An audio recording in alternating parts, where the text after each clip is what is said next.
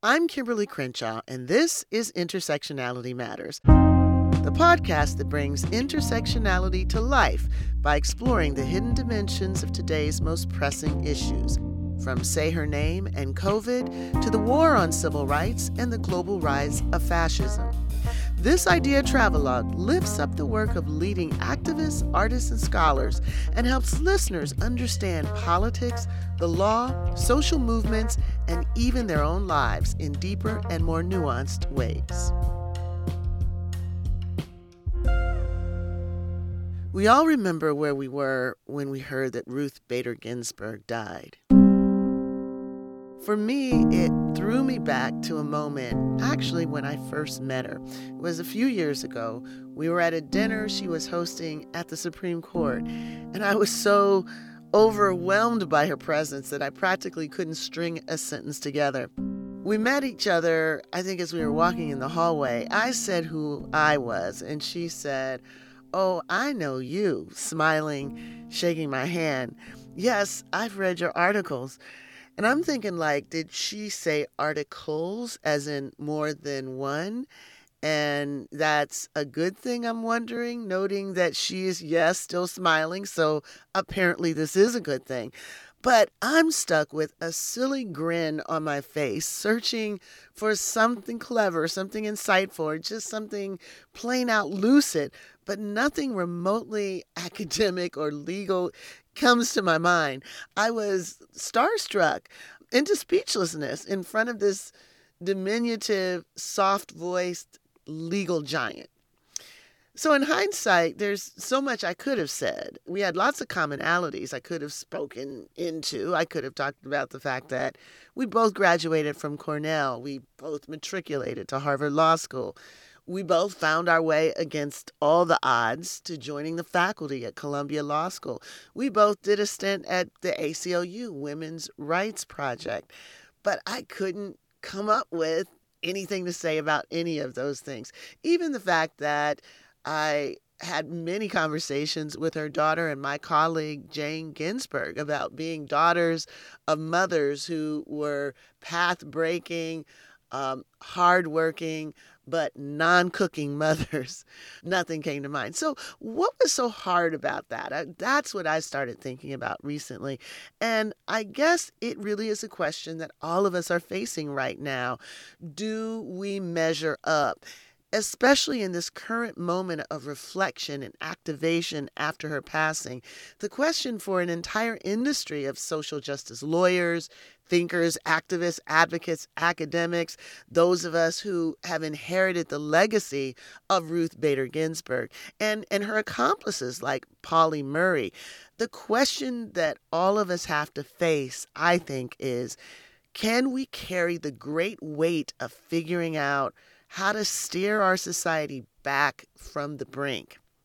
Well, on this episode, I'm joined by some of the leading thinkers in the progressive legal world to explore Justice Ginsburg's towering legacy on the Supreme Court. Can we face up to the battle over the Supreme Court? Can we confront the profound consequences of the less failure to prioritize the courts over the last several decades? As Erwin Chemerinsky reminds us, exit polls revealed that the number one issue motivating Trump voters in 2016 was the Supreme Court, while it was only number four for Clinton voters. The importance of this conversation was underscored by the nightmarish presidential debate that had taken place the night before, in which the President of the United States instructed white supremacists to stand back and stand by on Election Day. Now, this unprecedented act capped off a week in which anti racist and anti sexist discourse was declared to be un American by the paradoxically named Executive Order on Combating Race and Sex Stereotyping.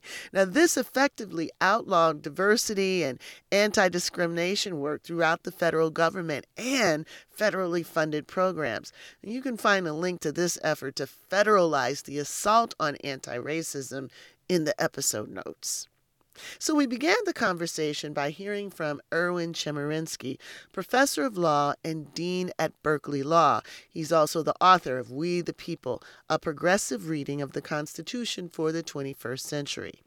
From there, we moved to a panel with Sherrilyn Ifill, the president director counsel of the NAACP Legal Defense Fund and author of A Perilous Path Talking Race, Inequality, and the Law.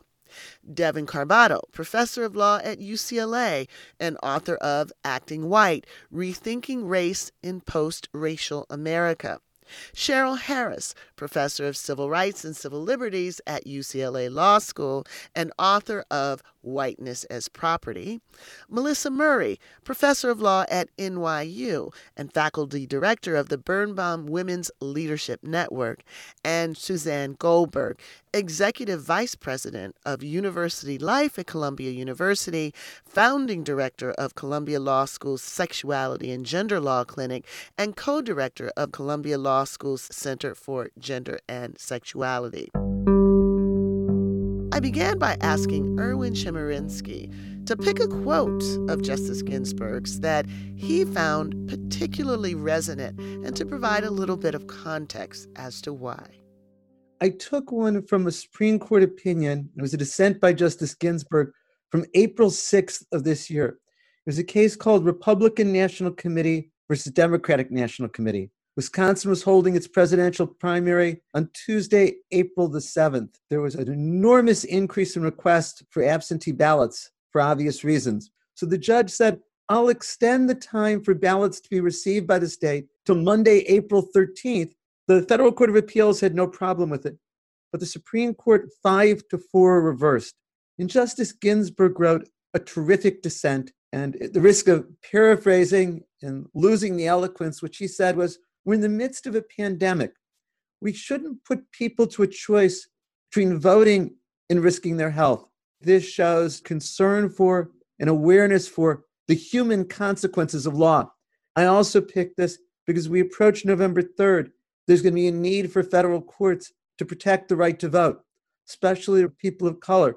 And I worry very much what the majority of the court is going to do. And we're not going to have a Justice Ginsburg to write a dissent like this. Erwin, I think some folks will probably wonder well, dissent is a dissent. What, what's really, first of all, the loss of a dissenting voice? And I think more broadly, what is the role of dissent in the Supreme Court. She's going to be known, has been known as one of the great dissenters. What's great about having someone who articulates the possibilities that could have been? Many things. She was born in 1933. She was a Jewish woman who went to law school at a time when women weren't being hired as lawyers. She saw things that none of the other justices had seen, and sometimes that voice can make a difference. But if it doesn't, still having her there as a dissent matters. It matters in terms of resonating with public opinion. Dissents matter in rallying people, and dissents matter for the future. They can be a basis for the court to do something different and better at some later time.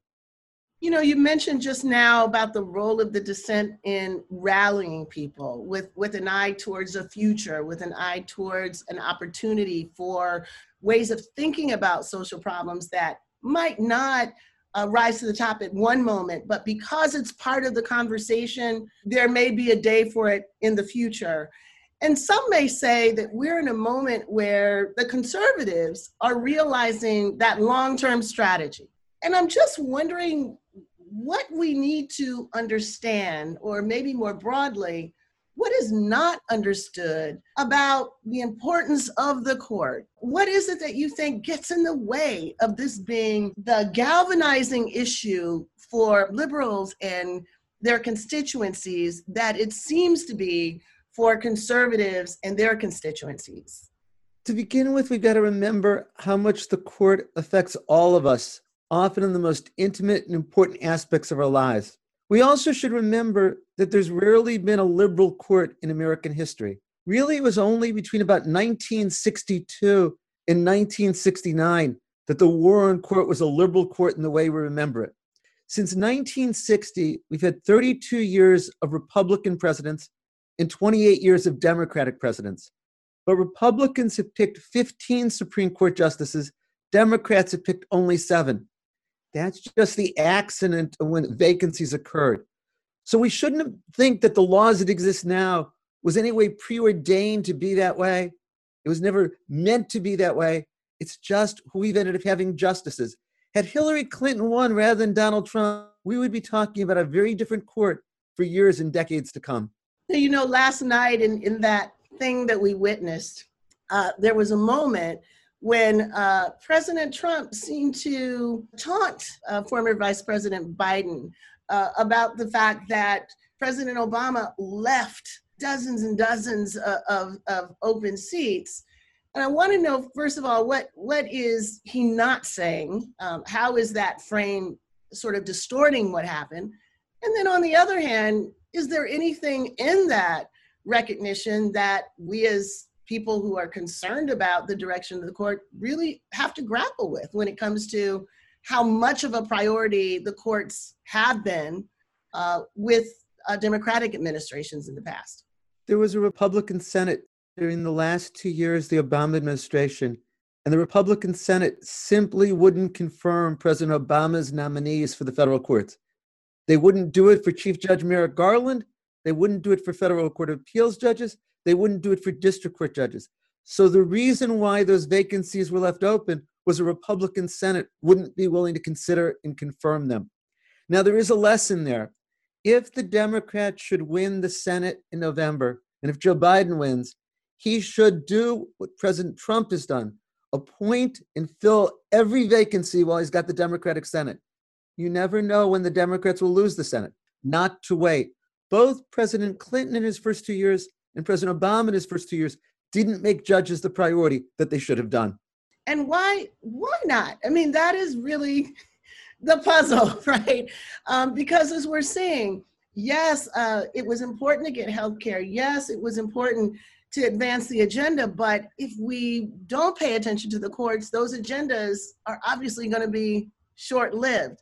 So, what, what's behind the asymmetry and why the Republicans really seem to get this court thing and our side maybe not so much?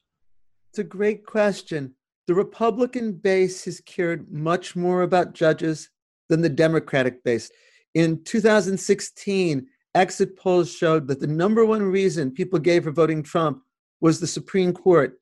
But for those who voted for Hillary Clinton, the Supreme Court was only number four on the list. It's not simply leaving vacancies open, it's also who's picked to be judges. Republican presidents have generally picked from the far right.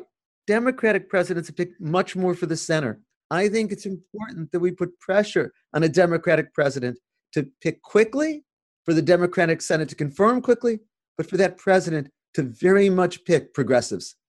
So, Erwin, you know, a lot of people don't really understand the relationship between politics and uh, appointments to the courts. And I wonder if you might just take us behind the scene, pull the curtain back a little bit, just tell us about your experience in being vetted for a possible appointment to the courts?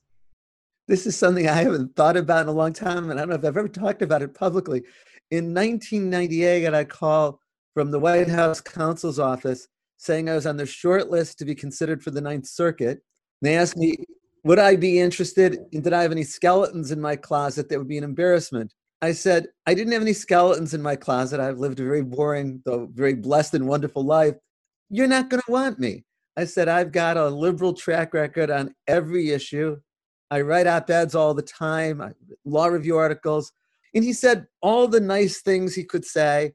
And for about, oh, a month, every day I got a call from an intern in the White House counsel's office asking me for another law review article or if there's a text of a speech, tax returns, and then after about a month, he called me and said, You're too liberal to get confirmed by the Senate. He said, Sorry, we can't go forward with your nomination. I've got to tell you, while I would have very much liked that opportunity, I wasn't the least bit surprised. I knew at that moment in time they weren't going to pick somebody as liberal as me. Yeah.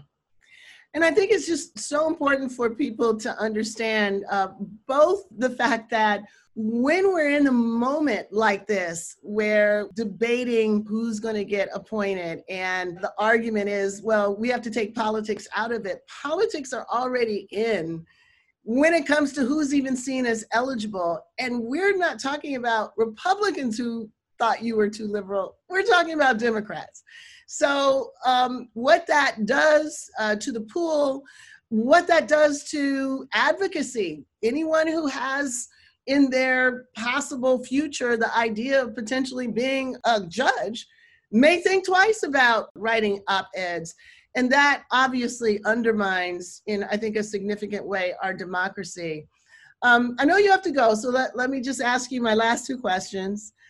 Let's say that we are miraculously uh, constituting the judiciary committee and we get a chance to ask the nominee a question what question would you ask? Judge Barrett, you've repeatedly said and written you're an originalist.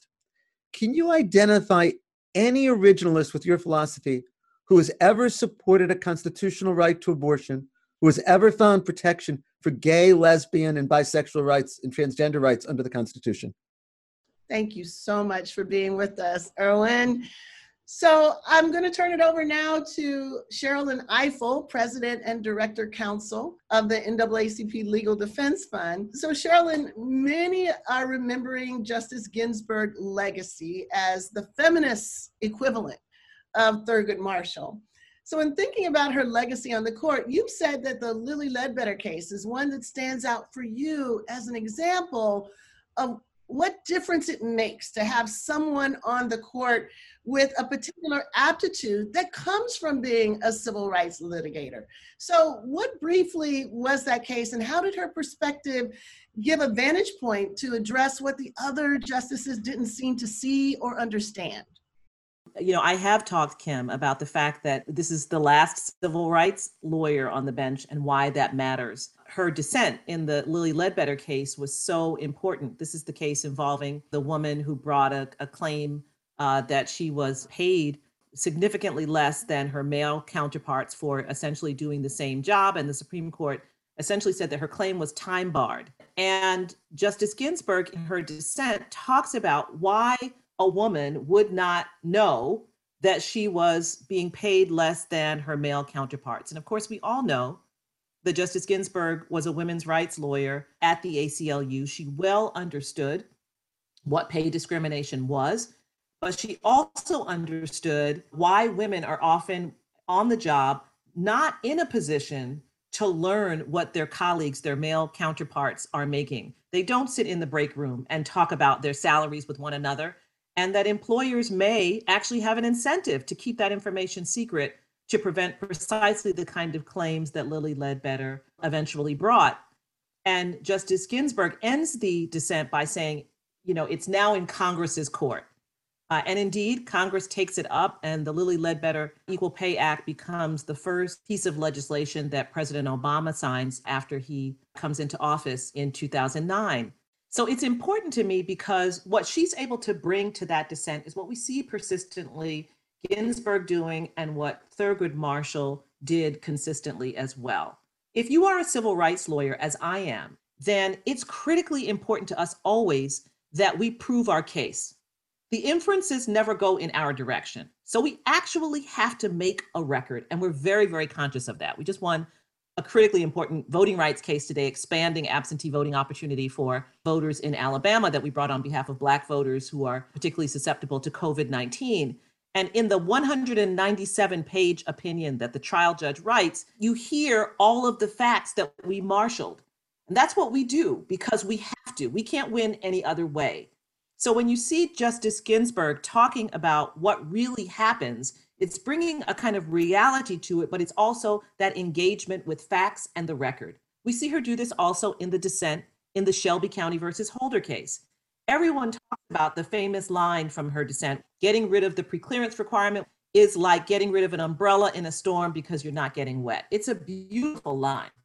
But the beauty of that dissent for me is the meticulous way that Justice Ginsburg goes through the record. She goes through the history of the Voting Rights Act, the history of each reauthorization of the Voting Rights Act, she talks about the fact that the Department of Justice had objected and denied changes to voting in the jurisdictions, mostly Southern, but not exclusively, but mostly Southern, covered by uh, Section 5 700 times. And that in most of those in- instances, a majority of those instances, that denial was accompanied by a finding that the changes that were being proposed were intentionally discriminatory. So she's bringing out the actual record that Congress uh, looked at. And this is vitally important in ways that I think people don't understand. And it's not unrelated to the issue of the kinds of people, lawyers that we're putting on the federal bench. We don't have any civil rights lawyers left on the bench. And it seems almost um, like a, something from the past that we would imagine that a civil rights lawyer even would be on the Supreme Court if, we don't have people who were civil rights lawyers, if we don't have people who are actually practicing, who is now constituting the Supreme Court? What is it that people need to know about who has been appointed basically to be the referees in American society? Well, almost all of the justices on the Supreme Court are, are former federal appellate judges. Most of them have backgrounds as former prosecutors, as US attorneys, or in the Justice Department. So that's a very skewed lens for a profession that actually is quite broad. And in fact, when we think about the things that we point to about the American legal system that we think of as being at the highest level and that we try to transport to other countries, they actually don't have anything to do with prosecution. They mostly have to do with the protections that we afford people in criminal defense right? They have to do with the right to counsel. They have to do with being able to confront you know the witnesses who uh, are opposed to you. They have to do with fairness and the jury of your peers. And think about all the lofty things we say about our legal system. Most of them actually sit in the space of matters associated with criminal defense and with civil rights. Not at all with prosecution. That's not what we brag about right? And yet we have essentially turned not only the Supreme Court, but the federal appellate courts over to people whose foundational experience as practicing lawyers is as prosecutors. And when we get decisions from the federal courts, and we're kind of confused about them sometimes because they seem at odds with what we know to be the reality of the way injustice works in the lives of ordinary people, we should remember that the people who are making the assessments actually have not themselves, for the most part, been engaged with the law at that level. And that then makes the record even more important. It makes it more important that those judges have the humility to defer to the presentations that are made uh, of, of litigators who actually know more, and even of district court judges who actually know more even what Erwin just you know pointed to the Wisconsin case where the court you know decided that it was too close to the election and they they wouldn't um, allow the district court's order going forward. The district court's opinion is detailed in describing what voters in Wisconsin are facing and the challenges they're facing in the COVID 19 pandemic to vote at that period in March. And that's just kind of swept away and ignored by first the circuit court and then by the Supreme Court saying, no, no, it's too close to the election and we're, we're not going to consider this. And that's the picture that kind of riled me up in March. It's just watching people risking COVID to vote. So, yes, I, I worry that on the federal bench writ large, and particularly on the federal appellate bench and on the Supreme Court, uh, we talk about diversity, of course, racial diversity, and critically important, gender diversity, critically important, but also the narrowness of the professional background diversity of the lawyers who are becoming federal judges is super alarming. Yes. Thank you so much for that, Cheryl. And, you know, for folks outside of, you know, our profession of law, maybe it's inside pool, but what we're trying to do is shed light on how these decisions actually shape all of our lives so that it makes a difference to us when it comes to exercising our right to have a say in those who are entrusted with the responsibility to make the decisions that shape our lives. So thank you so much, Cheryl. And I, I really want to lift up the point about what you're saying about prosecutors on the court, the pre- preponderance of them. Uh, and it seems to be a perfect opportunity to turn to Devon to talk to us about what is playing out in the court's decisions about criminal procedure. So, Devon, what case or quote do you want to hold up as illustrative of some aspect of Justice Ginsburg's jurisprudence? Thanks, Kim. It really is a pleasure to be a part of uh, this conversation. I do want to talk about constitutional criminal procedure, and I think some of the best quotes that uh, Justice uh, Ginsburg has written are probably in the domain of what we typically think of as equality law. So I want to talk about the body of constitutional law that focuses on the constitutional constraints placed on police investigatory practices. That is to say, what does the Constitution say about what police officers can do in our lives? Now, as a matter of text, the Constitution says very little indeed, which is precisely why Supreme Court justices are all the more important. And the particular area of constitutional criminal procedure on which I'm going to focus is, is sort of Fourth, Fourth Amendment law. And some of you I know have heard me speak about Fourth Amendment law on this show before. I'm tempted to quiz you, but Crenshaw won't let me do that. So, so let me just break it down very quickly and then give you a sense of why Justice Ginsburg's jurisprudential voice, even in the context of dissents, are critically important. So the Fourth Amendment, as many of you know, protects us from unreasonable searches and seizure. So that requires us to ask three big questions. One, if the government does X thing, is X thing a search or a seizure?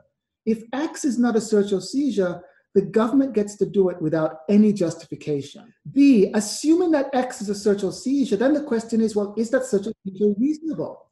If the answer is yes, it's reasonable, the government is, is, is all good, and that's the argument that the government is going to make. The third question assume now that X is an unreasonable search and seizure. Do you necessarily win? The answer might be no, qualified immunity.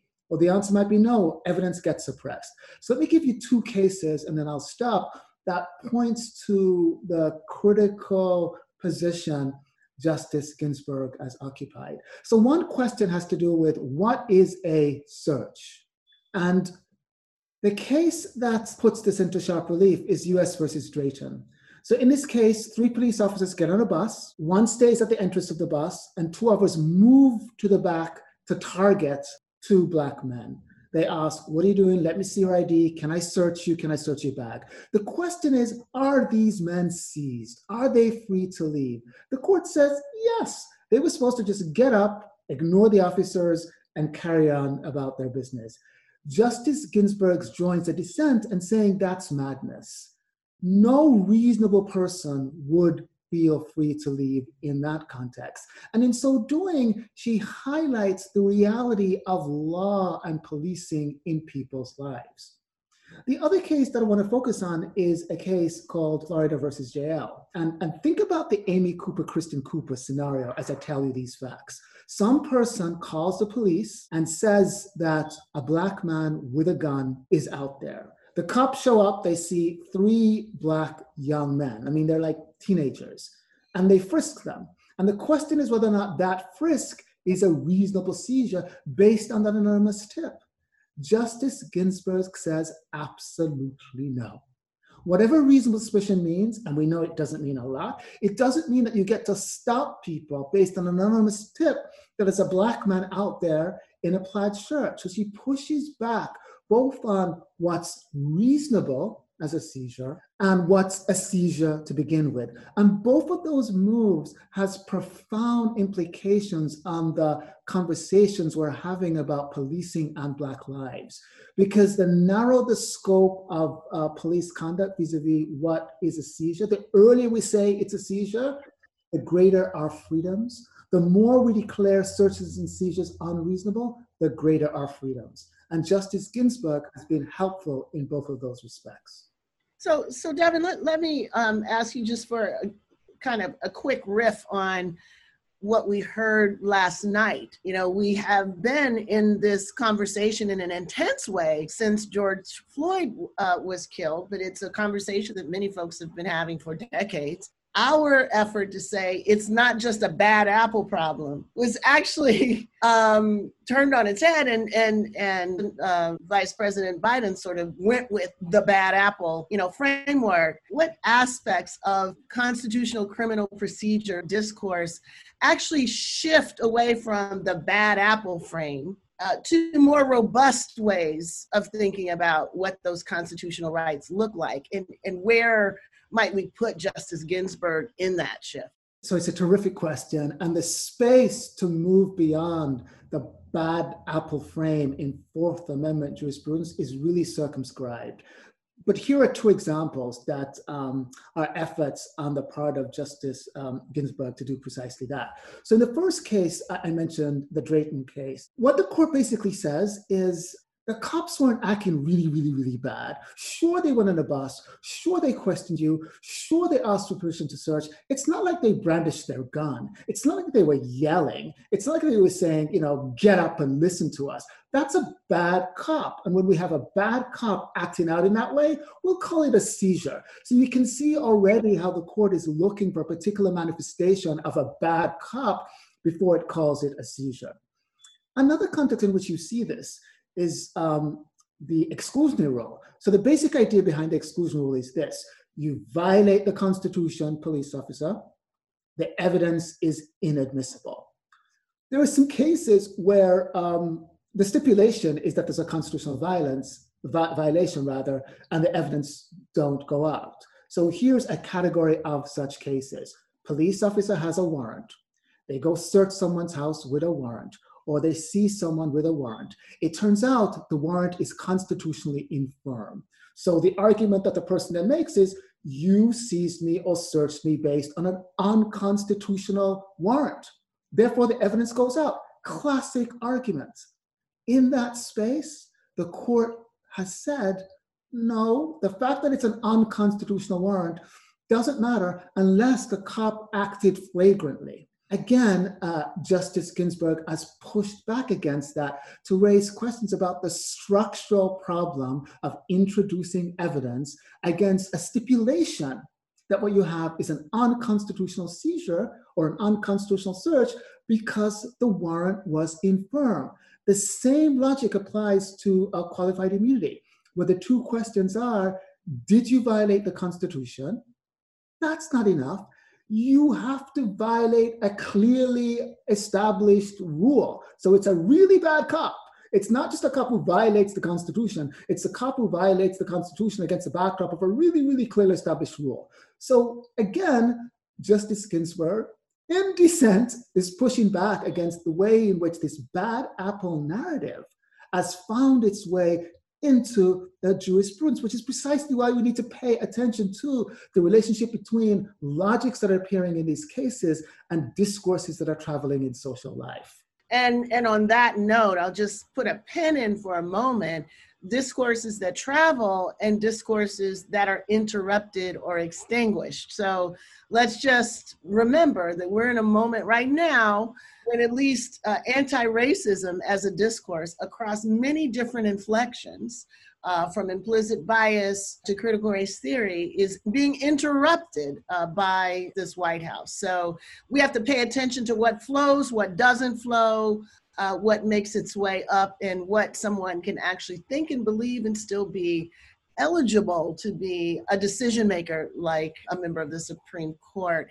So, Cheryl, let me turn to you and ask what case or quote you want to put on the table. Well, thank you, Kim. And I really do appreciate being on the panel with all of my colleagues. I could just listen to everybody and not have to talk, but since I have to sing for my supper, I think I'll, I'll try.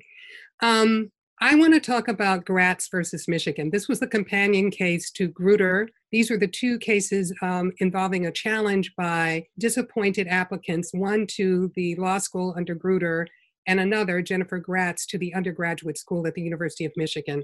The law school and the undergraduate program had affirmative action programs, but they were different.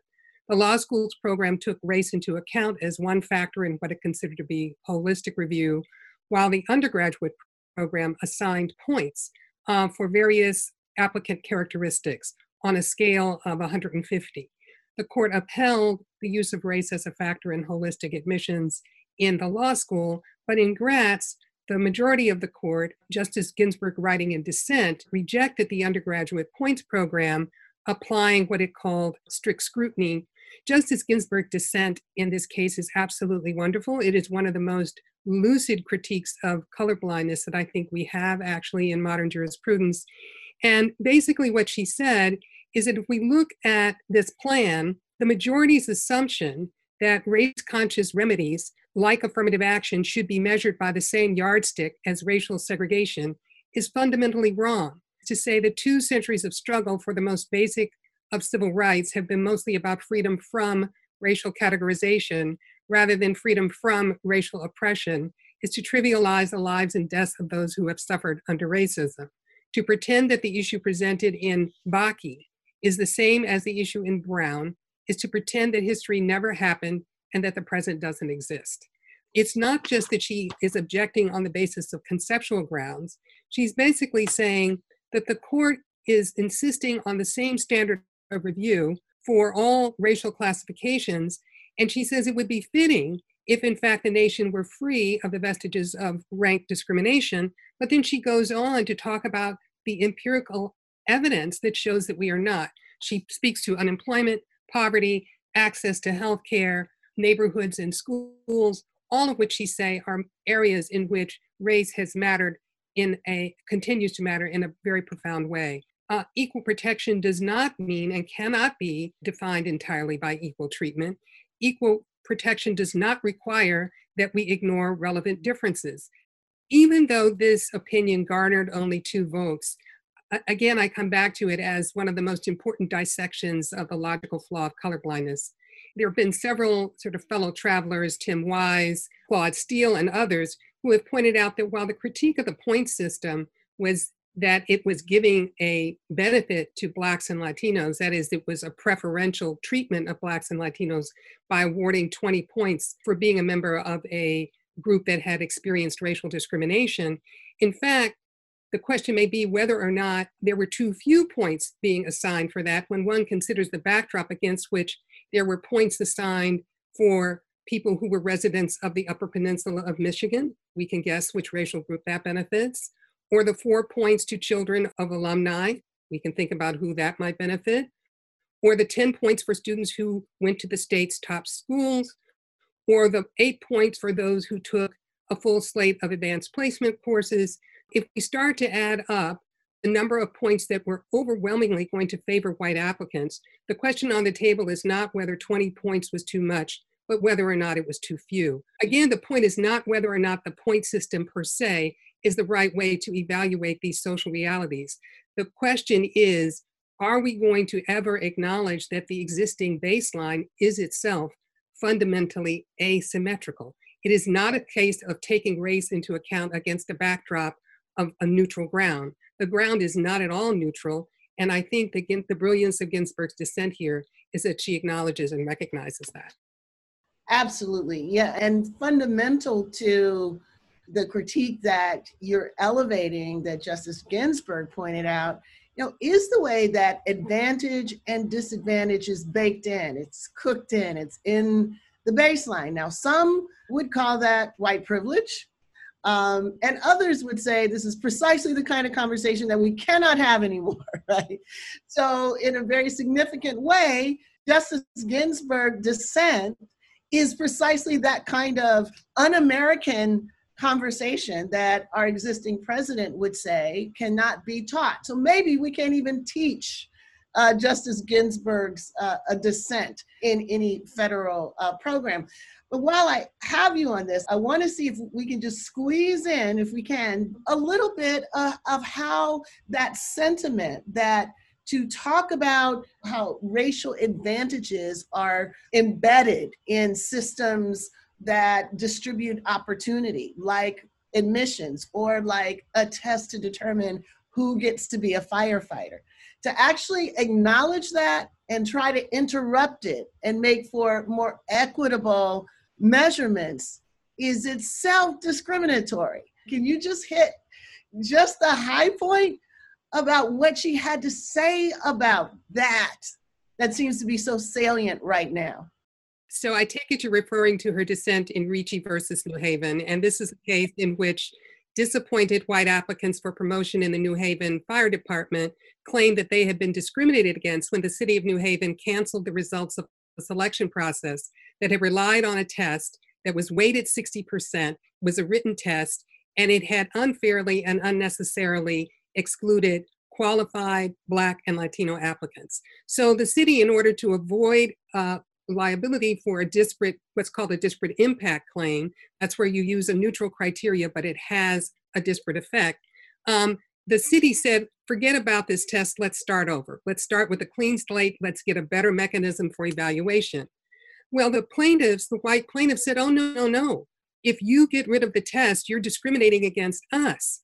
Well, the majority agreed with the plaintiff's claim essentially that the ordinary application of anti discrimination law amounted to an injury to whites. So RBG's dissent here really dissected the illogic of this position. She pointed out it was a deviation from precedent, but more importantly, she identified the long-standing history of exclusion of Blacks and Latinos from the New Haven Fire Department and the decades of litigation that tried to address it, and basically was saying that the notion that disparate impact law itself can amount to some kind of cognizable claim on the part of whites is tied in, I think, to again this critique of colorblindness that she's making in Gratz. That is to say, the presumption is that unless the system favors whites, it is somehow, in fact, discriminating against them.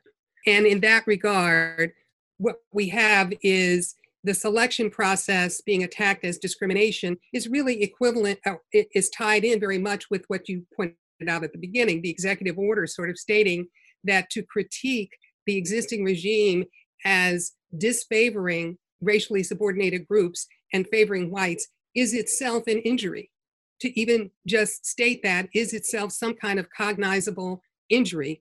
And it's why, for example, the Ricci case was called by many of the conservative uh, columnists and writers at the time as the civil rights lawsuit of its time.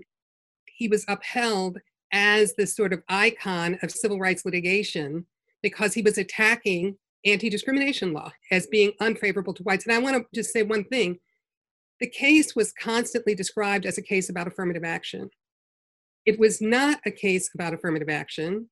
It was a case about ordinary Title VII anti discrimination law, meaning how do you prove a case when you have a neutral criteria that is unfairly excluding people of different groups?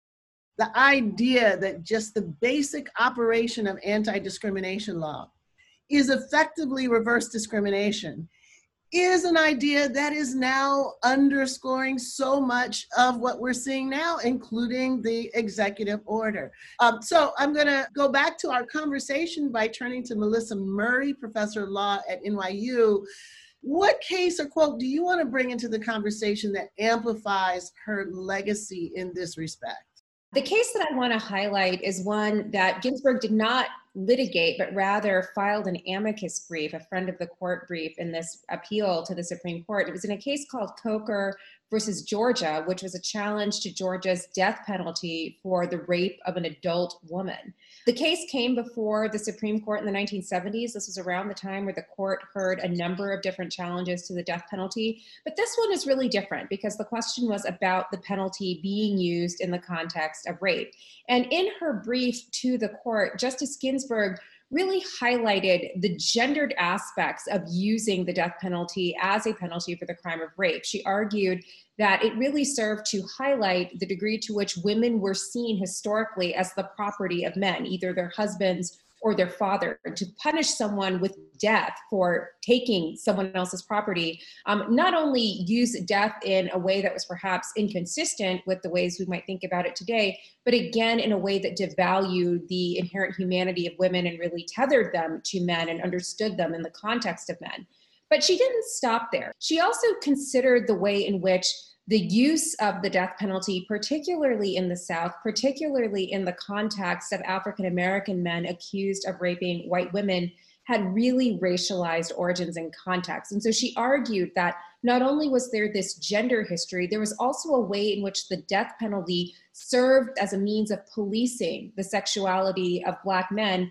And more importantly, she contrasted this with the state's indifference to the sexuality of Black women when they were the victims of sexual assault. So it was a really important um, brief, not one that I think gets a lot of attention. I know that there's been a lot of discussion on Twitter in the days since her death, arguing that although she was very much an ardent feminist, she was not really someone whose jurisprudence had an impact on the lives of Black women. And I think this brief is a rejoinder to that position. And surely her jurisprudence more generally is a rejoinder to that. One of the things that she really worked hard at in her career was dismantling sex stereotypes that posited women as dependents and homemakers and caregivers and men as breadwinners. And surely dismantling those stereotypes had benefits for white women, but they also really benefited Black women because we have never fit comfortably into this ideal of true womanhood, the caretaker, the homemaker. We have always worked, we have often been the breadwinners for our family. So any jurisprudence that focuses on dismantling sex stereotypes redounds to the benefit of Black women. And she also addressed this in her litigation strategy. There's a 1973 case, Cox versus Stanton, in which she sued the state of North Carolina for sterilizing without consent a young African American woman who, as a condition of continuing to receive public, public benefits for her family, um, she was sterilized. Um, she was told that the sterilization would be reversible, and she never learned that it was not until she was engaged to be married and she went to a gynecologist to find out about becoming pregnant and was told that she never would become pregnant. Um, it had a tragic impact on her life. Her fiance left her. She later tried to adopt a boy and she wasn't able to because she was unmarried. And this was, I mean, her life was utterly ruined because of the state's imposition. So it shows a lot of different things. One, that women's reproductive lives and reproductive rights are not exhausted by the question of abortion, but also that this was a particular kind of reproductive injustice that was borne disproportionately by women of color.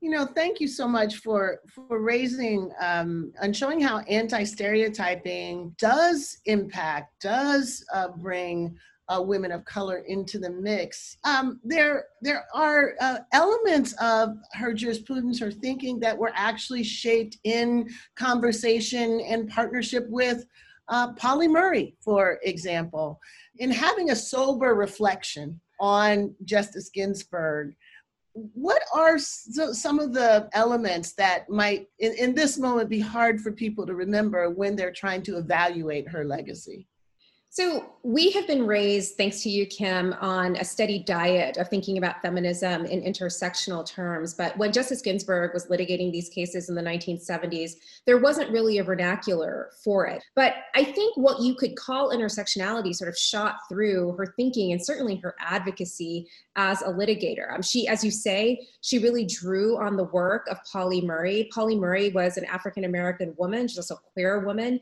and she's probably one of the most undersung heroes of the civil rights movement. She really was the architect of a strategy of slowly chipping away at what she called Jane Crow, and she argued that Jane Crow was as pervasive and as insidious as Jim Crow, only it worked to sort of keep women in these cages, but those cages were as crippling as laws that segregated the races. So she already began articulating and developing a theory for combating gender discrimination and sex based discrimination when Ginsburg came along. And to her credit, Ginsburg always acknowledged the debt that she owed Pauli Murray and other feminists who had come before her. She credits Pauli Murray in her grandmother brief in Reed versus Reed, which is the first brief that she filed on behalf of the ACLU's Women's Rights Project in a Supreme Court litigation. Um, this was a challenge to Idaho's law that prohibited women from serving as executors of estates.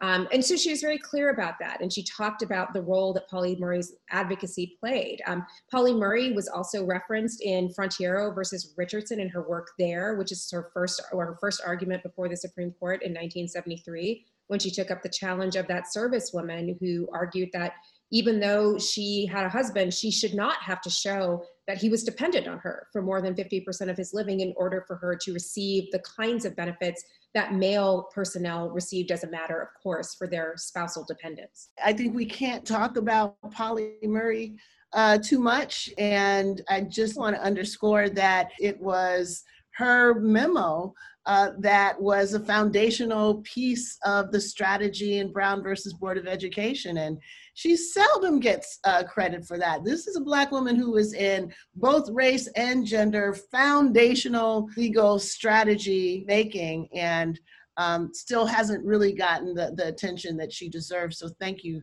so much for bringing her into this conversation. Suzanne, I want to turn to you. What case or quote do you want to bring into the conversation to amplify what was unique about Justice Ginsburg's jurisprudence? So, I want to talk about Justice Ginsburg's work on stereotypes and her approach to discrimination by government. I want to turn to one immigration case. It's from June 2017 as a window onto how Justice Ginsburg broke down sex stereotypes in the law and showed why they cause harm. The case is called Sessions versus Morales Santana. It's about an immigration law that made it easier for US citizen mothers than US citizen fathers to pass their citizenship onto their children who were born outside of the United States. The mother could have lived in the United States for a year before the child's birth and then pass on US citizenship to her child, while a father would have had to live outside of live in the United States for 10 years or then 5 years before the child's birth. So the legal question in the case was can the government treat mothers differently from fathers for immigration purposes? And you might wonder, well, what was the government thinking in, in, enacting this sort of different treatment. In 1940 hearings on the law, the government expressed a concern that the foreign born child would need a close influence from the American parent, or else they would turn out to be, quote, more alien than American in character. And so Justice Ginsburg did with this dividing line what she did with so many others. She took a sharp look and, and asked, well, if that's your goal, why have different rules for men than for women? And so she explained that the mother father law was developed at a time when, and I'm quoting here, when two habitual but now untenable assumptions pervaded our law in this area. In marriage, the husband is dominant, wife subordinate. Unwed mother, and second, the unwed mother is the natural and sole guardian of a non marital child. So, in the case, she did three important things. First, she wrote that it is stunningly anachronistic for the government to treat unmarried fathers as less qualified and less able than mothers to take responsibility for their children. And I actually wrote a brief on that point, I should note, uh, on behalf of a number of population and family law specialists documenting the social science, showing that, in fact, unwed fathers don't walk away from their children the vast majority of the time. And so she got the social science. She actually cited the brief, but most importantly, she got that this is stunningly anachronistic. Second, she recognized the on the ground consequences of putting this kind of stereotype into the law. And here she says such laws may disserve men who exercise responsibility for raising their children, making the point that men may, when treated as not taking responsibility for their kids, will take in that message and may risk in this setting and other settings walking away. So she showed us these kinds of assumptions about the roles of men and women intersect with many different fields and areas of law. That is, she didn't just see this as an immigration problem, but she pulled in cases, some of, the, some of which Melissa referred to, dating back to 1971, in which the court rejected sex-based rules in employment, in military benefits, in the administration of estates after somebody has died, in school admissions, in jury service. And then she looked back and pointed to earlier cases where, for example, women were not allowed to get a bartender license unless their husband or their father owned the bar. And so she really brings together all of these pieces, looking directly at the law, seeing the dividing line that the law creates, and then show, putting a microscope on it or a, a magnifying glass on it and asking us to really think about why is that and showing us that the underbelly of all of this are these outdated, anachronistic, and deeply harmful assumptions about the differences between people. And you know, so much of, of, of how people think about stereotypes now is limited. It, it's sort of simplistic. And we see in Justice Ginsburg the critique of stereotypes as they relate to disempowerment. Now, I'm really interested now because our sidebar has been on the executive order that just came down. It's called um, an order against race and gender stereotypes. So people might look at that and say, oh, this order is advancing Justice Ginsburg's jurisprudence, kind of like the anti affirmative action efforts in Michigan and in California called themselves the civil rights or equal treatment. A lot of people were confused about it. So, what is most distinct about how Justice Ginsburg thought about and critiqued stereotypes and how President Trump is thinking about stereotypes? Let's just say they are using the same word to mean different things. And what we see in this executive order, which is really quite stunning, and I do encourage everybody to, to take a close look at it, is the entrenchment of stereotypes, the entrenchment not only of stereotypes, but really of deep animus, hostility along racial lines, along sex based lines, along LGBT sexual orientation and gender identity lines, as a way to say, we're going to take the law and take this idea of equality and turn it on its head. I litigated a long time ago a case called Romer versus Evans, which was about a Colorado amendment that made it much harder for lesbians, gay men, and bisexual people to get legal protections from the state of Colorado and the local governments. And in that case, the advocates of that voter initiative, their banner really was no special rights, as though anti discrimination laws provide some sort of special rights. And in that case, of an opinion in which Justice Ginsburg participated in striking down that amendment, the court said civil rights laws are not special rights, right? They are laws that enable people to access basic protection to enable full participation in our society. And the idea of special rights is really, um, as the court recognized there, and as we're, we're seeing turned on its head today, the idea of special rights is a way to um, foster an incredible amount of confusion in a society that hasn't had the benefit of basic civics education to understand that basic rights are the things that we all need in order to have access to government, schools, courts, and so forth. Right. And when those basic things are, are maldistributed, when everybody doesn't have it, having targeted efforts to bring those up to the baseline who don't have it in the first place is not preferential treatment it's not special rights. It is equal rights. Sometimes to do equality, you have to treat people differently. You can be as uh, discriminatory by treating people who are not the same as though they are, as you can be discriminatory treating people who are the same as though they were different. Just sort of a basic point of equality law. So thank you all for uh, bringing to the table uh, some aspect of Justice Ginsburg's jurisprudence. So we can't not acknowledge one of the critiques. So when all of Justice Ginsburg's clerks gathered, folks noticed that there weren't many dark faces. And in fact, in looking, it seems as though uh, perhaps one uh, of her clerks was African American. What should we think about this? Some of the issues that, that she was analytically very clear about did not manifest itself in the practice. Even the people that are most aware sometimes do not marshal their platform in the very institutions of which they are a part. That's just real. Um, and this just sort of demonstrates the really embedded nature of this, even because we know this was true of Thurgood too. It's an appalling record. I mean, there's there's no other way to say it, and it's legitimate, I think, to criticize her for it. I also think, though, that in criticizing her, we sort of make it a kind of individual choice problem when in fact it's actually more of a systemic and institutional problem. Um, it's an issue at law school. We have difficulty fueling the pipeline of clerks with students of color. And so I think this is a broader problem than just Justice Ginsburg, but I think we should use this particularly glaring account of it to call it to attention and do something to work on it.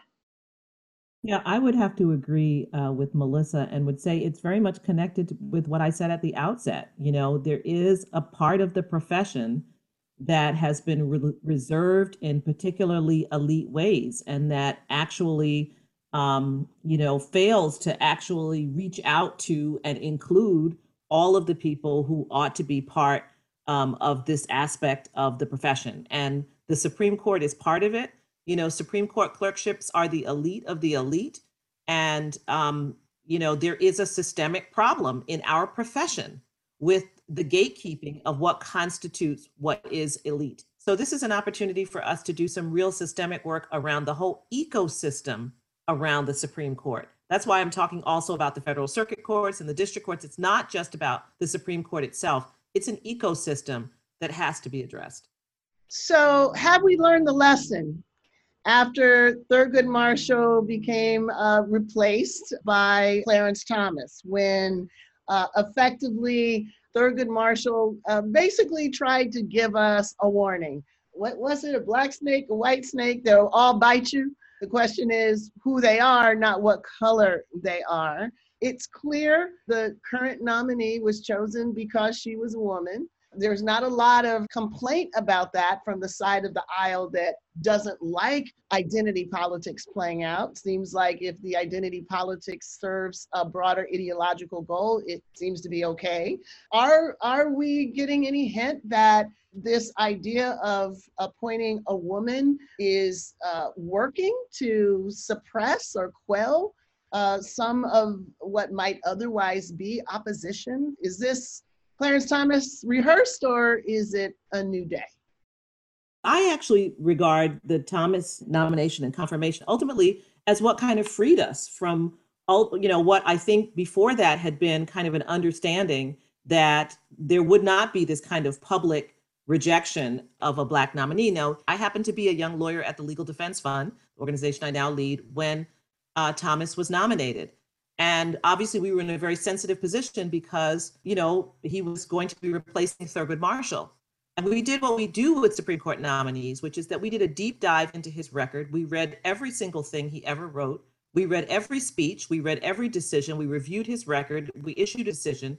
And we opposed his confirmation on his record. We were one of the few uh, civil rights groups that opposed his confirmation. This is even before the Anita Hill allegations came out purely on his record and on what we thought would be his position and stance on civil rights issues. And I call it freeing because uh, you know how contentious that was and how much um, even conflict there was within the Black community. But after that, it helped us understand that we don't have to uh, hold back from critiquing someone whose record demonstrates their stance and opposition to core civil rights values because they're Black. And so I think that that is the setup for what we are facing today, in which I don't think that I think people who feel reticent about criticizing Amy Coney Barrett because she's a woman already would have been accepting her underlying philosophy. But I think people who don't accept her views and philosophy and stand in opposition to it will not be cowed by the fact that she is a woman and feel that they can't speak honestly about her record or what she's likely to do. I appreciate um, Sherrilyn's uh, observations on this, and I really totally agree. But I guess I I do see it not so much as us having not been freed, but as some of us not being yet willing to set down our chains. And what I mean by that is that it still seems to be difficult within some aspects of liberal commentary and discourse to critique somebody on the basis of their political views because of the underlying premise that law is somehow distinct from politics. And therefore, to critique somebody on the basis of their political view is to be injecting a kind of partiality into an institution that should be impartial and should not be making judgments on the basis of, of the particular political commitments of the judges. And mm-hmm. therefore, it disables people from marshaling the kind of full throated critique that the right is fully willing to wage for the reasons that we've just talked about when Erwin began to say he was too liberal to be considered. You know, here's a man who's a giant of constitutional law and writing, certainly on the basis of his criteria. There should at least have been an opportunity for him to get to a hearing, but he gets screened out at the front end because of the assumption that his politics are too visible. Well, the Federalist Society has vetted all of these candidates that we're talking about. None of that is considered disqualifying but it's only disqualifying when it comes to progressives. So I, I, guess I totally agree with you, but I say that we are not yet ready to put down, some of us, to put down our chains. Suzanne, you wanted to say, you want to jump in on this? I think I would just add two things. One, this is another place where we see the misuse of an, the idea of diversity. It's a feature that women can have diverse views about the rights of women or the rights of, of human beings in general. And so that gets played up, that, that those who oppose a nomination like this want to demand a kind of ideological purity on the part of all women, which is, of course, not at all the issue here. And the second is the capacity to hold two ideas at once, right? One is the idea that we do, or many of us at least think it's important. I think it's important that there be women on the Supreme Court, and this is an appropriate seat to fill, have filled by a woman. And at the same time, to say that this particular person looking at the person, at their views, at, at her record, uh, is somebody who we can critique. We can be supportive of having a woman. We can be supportive of having more people of color on the court. We can be supportive of having people with physical disabilities on the court and not have to say that every person who has that identity or has that kind of appearance is a person who, who then gets a, a pass on examination of their record.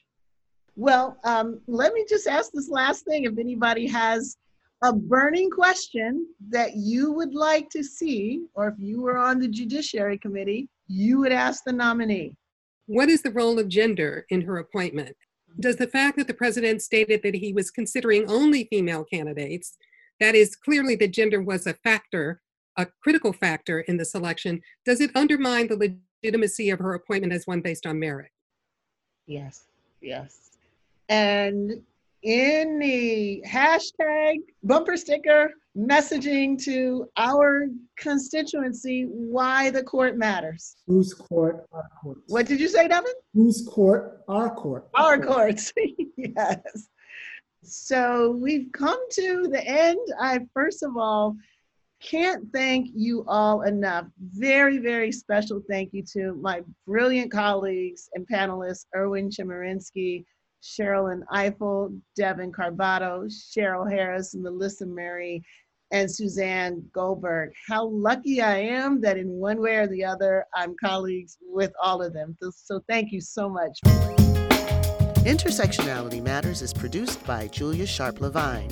This episode was edited by Julia Sharpe-Levine and Rebecca Scheckman. Additional support was provided by the team at the African American Policy Forum. You can support us by leaving a review on iTunes, following us on social media, or signing up for our Patreon page. I'm your host, Kimberlé Crenshaw, and this is Intersectionality Matters.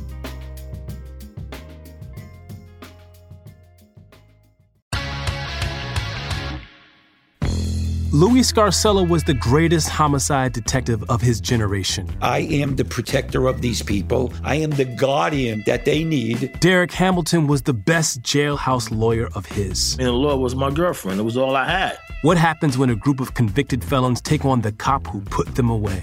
We gotta attack Scarcella. Come and get me. Listen to new episodes of The Burden on the iHeartRadio app or wherever you get your podcasts.